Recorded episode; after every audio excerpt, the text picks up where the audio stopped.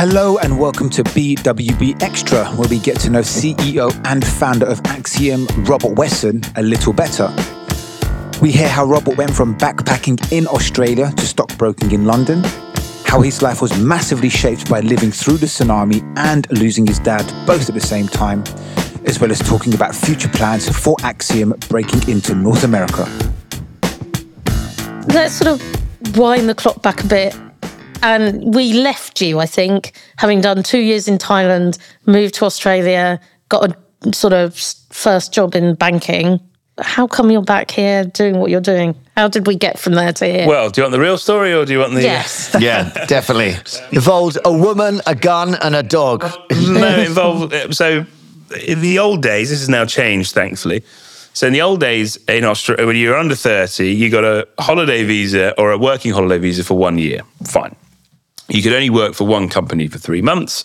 If you wanted to have your second year visa, you had to go and do three months worth of fruit picking or like, you know, non sort of office based roles in cities. So, very long story short, tried it a few times, varying different degrees of success.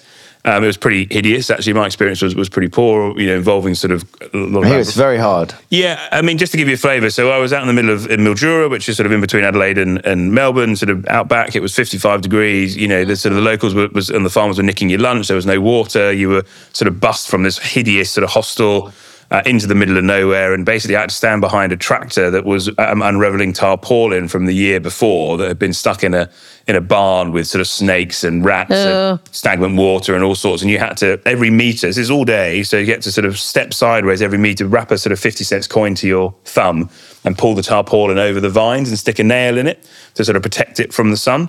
But you were doing this all day for no Oh money, and it was and it was horrendous, horrendous. And then in the evenings they had a big problem with Aboriginals and. There's also racism, and it was pretty hideous, really. And anyway, so I met this farmer, and he said, "Oh, look, pay me five hundred dollars, and I'll just sign your paperwork for you." So quite a lot of people did it, and and I uh, I followed suit. And then uh, you know anyway, I got a phone call from the farmer a few a few months later saying, "Oh, by the way, mate, I've been investigated. You know, I've been busted." Expect a phone call from So are from, you. from yeah, basically. Yeah. So I don't know if there's any uh, double. You know, I'd get in trouble for this, but uh, anyway, so I, I had a girlfriend. Statute of limitations is probably gone by now. So I was, I'd applied for my second year visa. I had a girlfriend. I was working for a stockbrokers in Sydney. Was- God, what a switch. Stockbrokers to that. Yeah. yeah, well, I went back. So, uh, so they got re-employed by the same business, but for in a different role. And um, anyway, so I was. You have your sort of visa portal on the on the website, and you sort of you wait for it to sort of tick through. It's like an Amazon sort of delivery thing. Yeah. And I got this phone call, so I said to my girlfriend, "I'm really sorry. You know, that's it. You know, I'm off." Type of thing. So I actually applied for my New Zealand visa. My brother was living in New Zealand, so I got my New Zealand visa, and I'd planned, booked a flight, and was going to leave my girlfriend, go to New Zealand. You know, thanks a lot. And then over the Christmas period, I was in my office and I was talking to some bloke that was just starting his visa application. I said, Oh, look, I'll show you the, the platform. And I logged online and it said approved. And I was like, Oh, wow. So apparently I've, I've got my Hi, visa. love. I'm not going anywhere. But I was told that because it was the Christmas period, I think they have various quotas. So per week, you have uh, you know people from the in the back, but you know hostels. You meet people that worked in the department up in Queensland or whatever. And this could be all complete bullshit, but this is what the rumor on the street was. Let's say. And then they have a certain amount of quotas. You have to investigate. You have to push through whatever, whatever. And we think because of the time of year, I think it was just luck, and they just went off. You know, you're in the bucket of get on with it. So anyway, anyway, so I ended up staying. And then I worked uh, in banking, and it was June 2008. So the market crashed. My plan was to stay, get a visa sponsorship, you know, get sponsored. And I was working for a firm, and they said, right, you know, you have to, we can't sponsor you anymore because the, the, the market's crashing and all the Australians are coming home. So the government stopped non essential visas. So they said, go back to London. In six months' time, we'll send you back to Sydney, you know, no problems. Left kicking and screaming, absolutely loved Australia, you know, loved everything about it at the time. If you just said to me then that you never would you hadn't have been back in the last sort of 12 15 years i would have said you're crazy.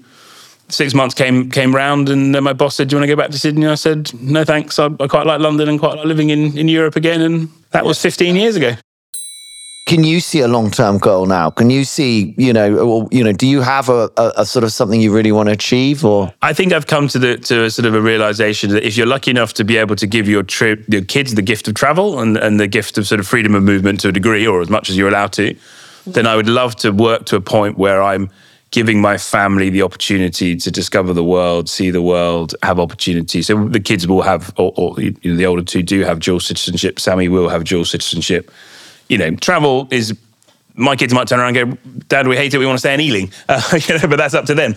You know, I, I, I'm, I'm pretty, pretty pro. Shit can travel. happen. Shit can happen too. It could be handy, you know. No, no, exactly. And, and I think, yeah, You're giving them the tools to Yeah, do absolutely. whatever they Yeah. feel. Get the hell out of England. Leave us alone. Yeah, So we well, can, I mean, we, we, yeah, tra- travel's important, and um, being able to sort of have a life where travel is part of that, I think, is is great.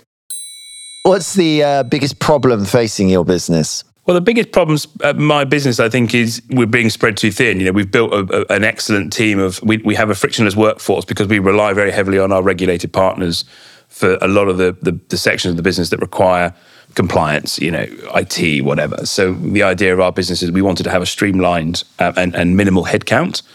So yeah, being being spread too thinly and, and not being able to sort of replace with with high level talent is probably a pretty Common pretty problem. common problem to be fair. It's part of growth too, because you can't. If you hire a load of people, and you don't have the work, then they're inefficient and they don't I have wouldn't. anything to Yeah, I, do. would- I would rather. I would rather not do that. And we are in the most uh, currently, hopefully, hiring one or two, you know, very senior um, you know, people within the What, industry. what do you think the problem the problems are with getting high level kind of people? We've, the business has been registered for three years, but I've been doing this pushing 20 or certainly sort of 15 to 20. You know, so the network has existed long before Axiom uh, has been around. And, and I think that we've been very successful. We've obviously hit a bit of a niche. We're growing very quickly. We're scaling it through JVs, etc.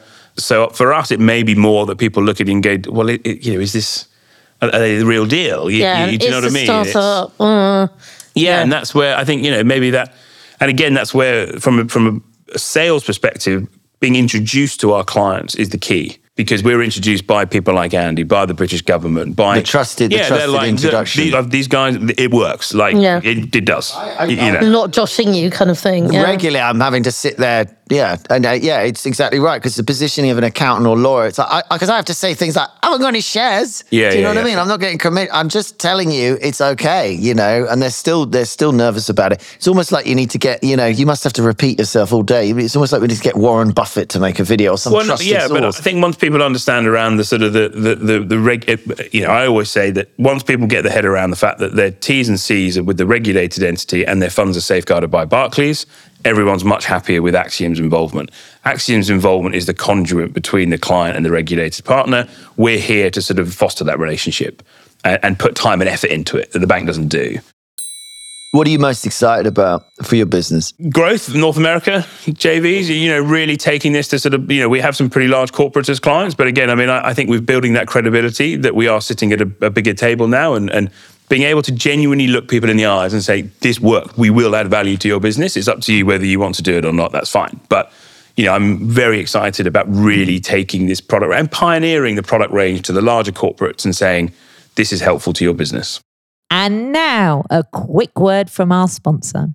Business Without Bullshit is brought to you by Oury Clark, straight talking financial and legal advice since 1935. You can find us at ouryclark.com.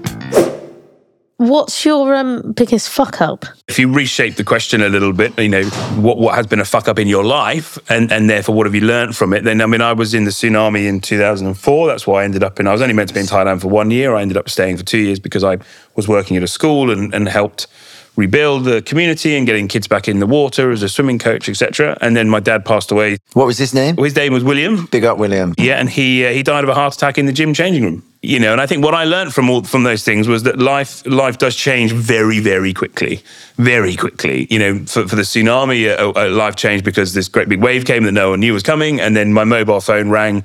My little brother rang me from university, and, and he said, "You know, Dad's dead." You know, and you, when you hear those that phrase on your mobile phone, your life changes forever. As I think I was 21 or 22 or whatever I was. And I think understanding, or at least me trying to understand, you know, said life changes quite quickly, but, you know, and I think the positives that came from it was how, you, how I've then shaped, hopefully shaped some direction in my life because of the experiences that I've had, which are pretty heavy experiences to have under 23. You know, the, the tsunami was, if the tsunami hadn't happened, I don't think I'd be sitting here.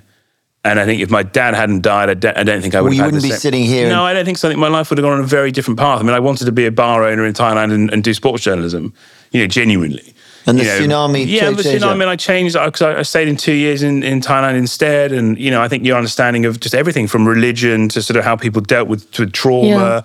how you know how grief really affect guilt. I mean, guilt was horrendous for for many years. You know, ultimately, you know, I was an 18 year old bloke living on the beach that was getting drunk most nights, and and I you know happened to to, to, to fly to Koh Samui the day before the tsunami happened, and uh, you know I missed it. You know, basically, but I lived in Phuket. I lived in Patong. I had a flat in Patong. Ah, okay. So you happened to g- be go leave yeah, the area. me and my friends, we, we we basically decided to go. We were in the pub and we decided we won't have Christmas in Phuket because we live in Phuket. We'll go to Koh Samui instead. And Koh Samui, Yeah, 'cause on it was Boxing side. Day, wasn't it? Boxing Day. I was in. I, my ex girlfriend rang me on the beach and she said, you know, I said, happy happy birthday, oh, happy Christmas. And she said, where are you? I said, I'm on the beach. She said, what are you doing on the beach? Get out. And I had no idea what she was talking about. And we went out and we saw it on the TV and we were like, oh my God. And actually, we were the first people to fly back into Phuket. We actually were allowed to fly back in that night. the and we- guilt because your friends were there, or well, guilt, guilt because I think you realise that, you know, There, but for the grace of God. I mean, it's just yeah, like I mean, I my my relationship with spiritualism, my relationship with sort of you know trying to think, is there? You know, I was from a little village in Kent that liked playing cricket and, and having the occasional pint. You know, being in the tsunami and being in you know, it's like waking up in you know in a war torn country. You know, there was dead bodies everywhere. There was devastation everywhere. You know, kids that I taught that were four or five had died. You know, we had children that were at the school that had lost everyone. Oh, Parents, sisters, God, everyone yeah. orphaned, you know, and I was sitting here going, well, hang on, you know, why was I as an 18 year old you know, essentially spared Luck, this. Luck, you know, yeah, absolutely. And again, you know, that seriously shaped, you know, my thinking on life and understanding of life and what I kind of, you know, those, those experiences were pretty, you know, pretty If I full think on. I think what um, you can take from that, and I, I would say say to anyone going, because everyone goes through shit. It's life. We're all gonna die. It's tough. You know, my dad brought me up that life is tough, and um, I think the thing is, these things happen, and just you know, good and bad things will come out of it. You know, it's Yeah. it's not it's not like a bad things happen and everything's bad from there. You know, it, it, it- it's like losing someone. If a lot of people love that person, everyone who loves them, they don't remember the bad bits. They remember the good bits, Yeah, and yeah, they yeah. change themselves and say, "I'm going to be a better human." You yeah, know? and I remember the our brothers at the time. I'm one of three boys, and, and we said, look, everyone goes through this at different stages of their lives. You know, every every single person you know goes through this at Yeah. a different stage. Yeah. grief is very personal. So we sort of said, look, as long as you're not being a massive dickhead, you know, grief is personal. So you're allowed to grieve in however way, and we will support you. We won't. So Yeah. it's very difficult when people say, oh, you know, you should do this, and I did that. And it's like, yeah, that's fine. Thanks for the advice, but you know, it's quite personal, isn't it? And and you know, I think just being allowed to. To, to be yourself in those situations, but as you say, to, to know that you know life does carry on, and What's your passion outside of business? You said clearly sport of some yeah, well, level. I mean, family. I, I'm a, I, I do love the boys and, and my wife, but uh, yeah, travel and sport. so it's travel, sport, then the family. Yeah. yeah, solo traveling is much better.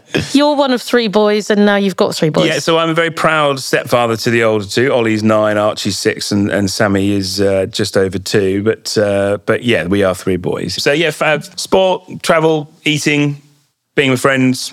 yeah. What's the best piece of advice you've ever been given?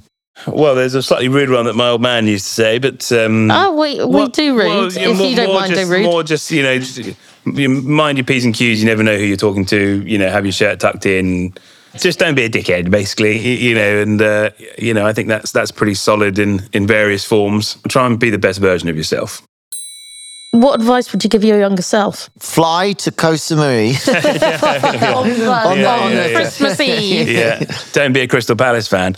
No. Um, Are, are they doing badly? Well, we're always doing some form of badly, but that's not the point. Yeah, I think just don't panic. You know, I think, you know, you're talking about advice a minute ago. You know, I think a lot of people do talk about being patient, especially in business. And, and I think your 20s, I had a great time in my 20s. I traveled loads, drank loads, loads of friends, you know, fantastic life. But, you know, it, it was probably a bit full on in, in stages. And I think maybe just just just be patient. You know, life grows, life evolves. Don't panic, calm down, keep trudging along, do the right things right, you know, things fall into place.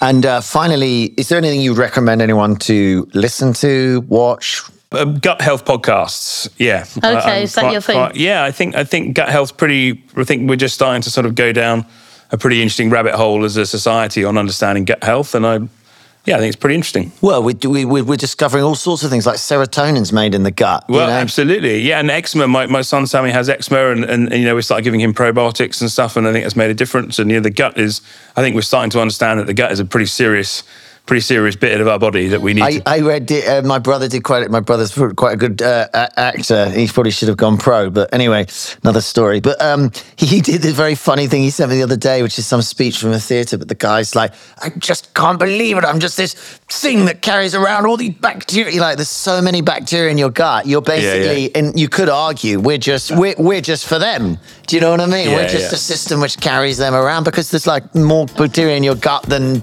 you know stars in the universe, kind of thing. crazy, like, it's know, crazy. Yeah, do a bit of bit of listening on that. So that was this week's episode of BWB Extra, and we'll be back tomorrow with our finale for the week, the business or bullshit quiz. Stay tuned.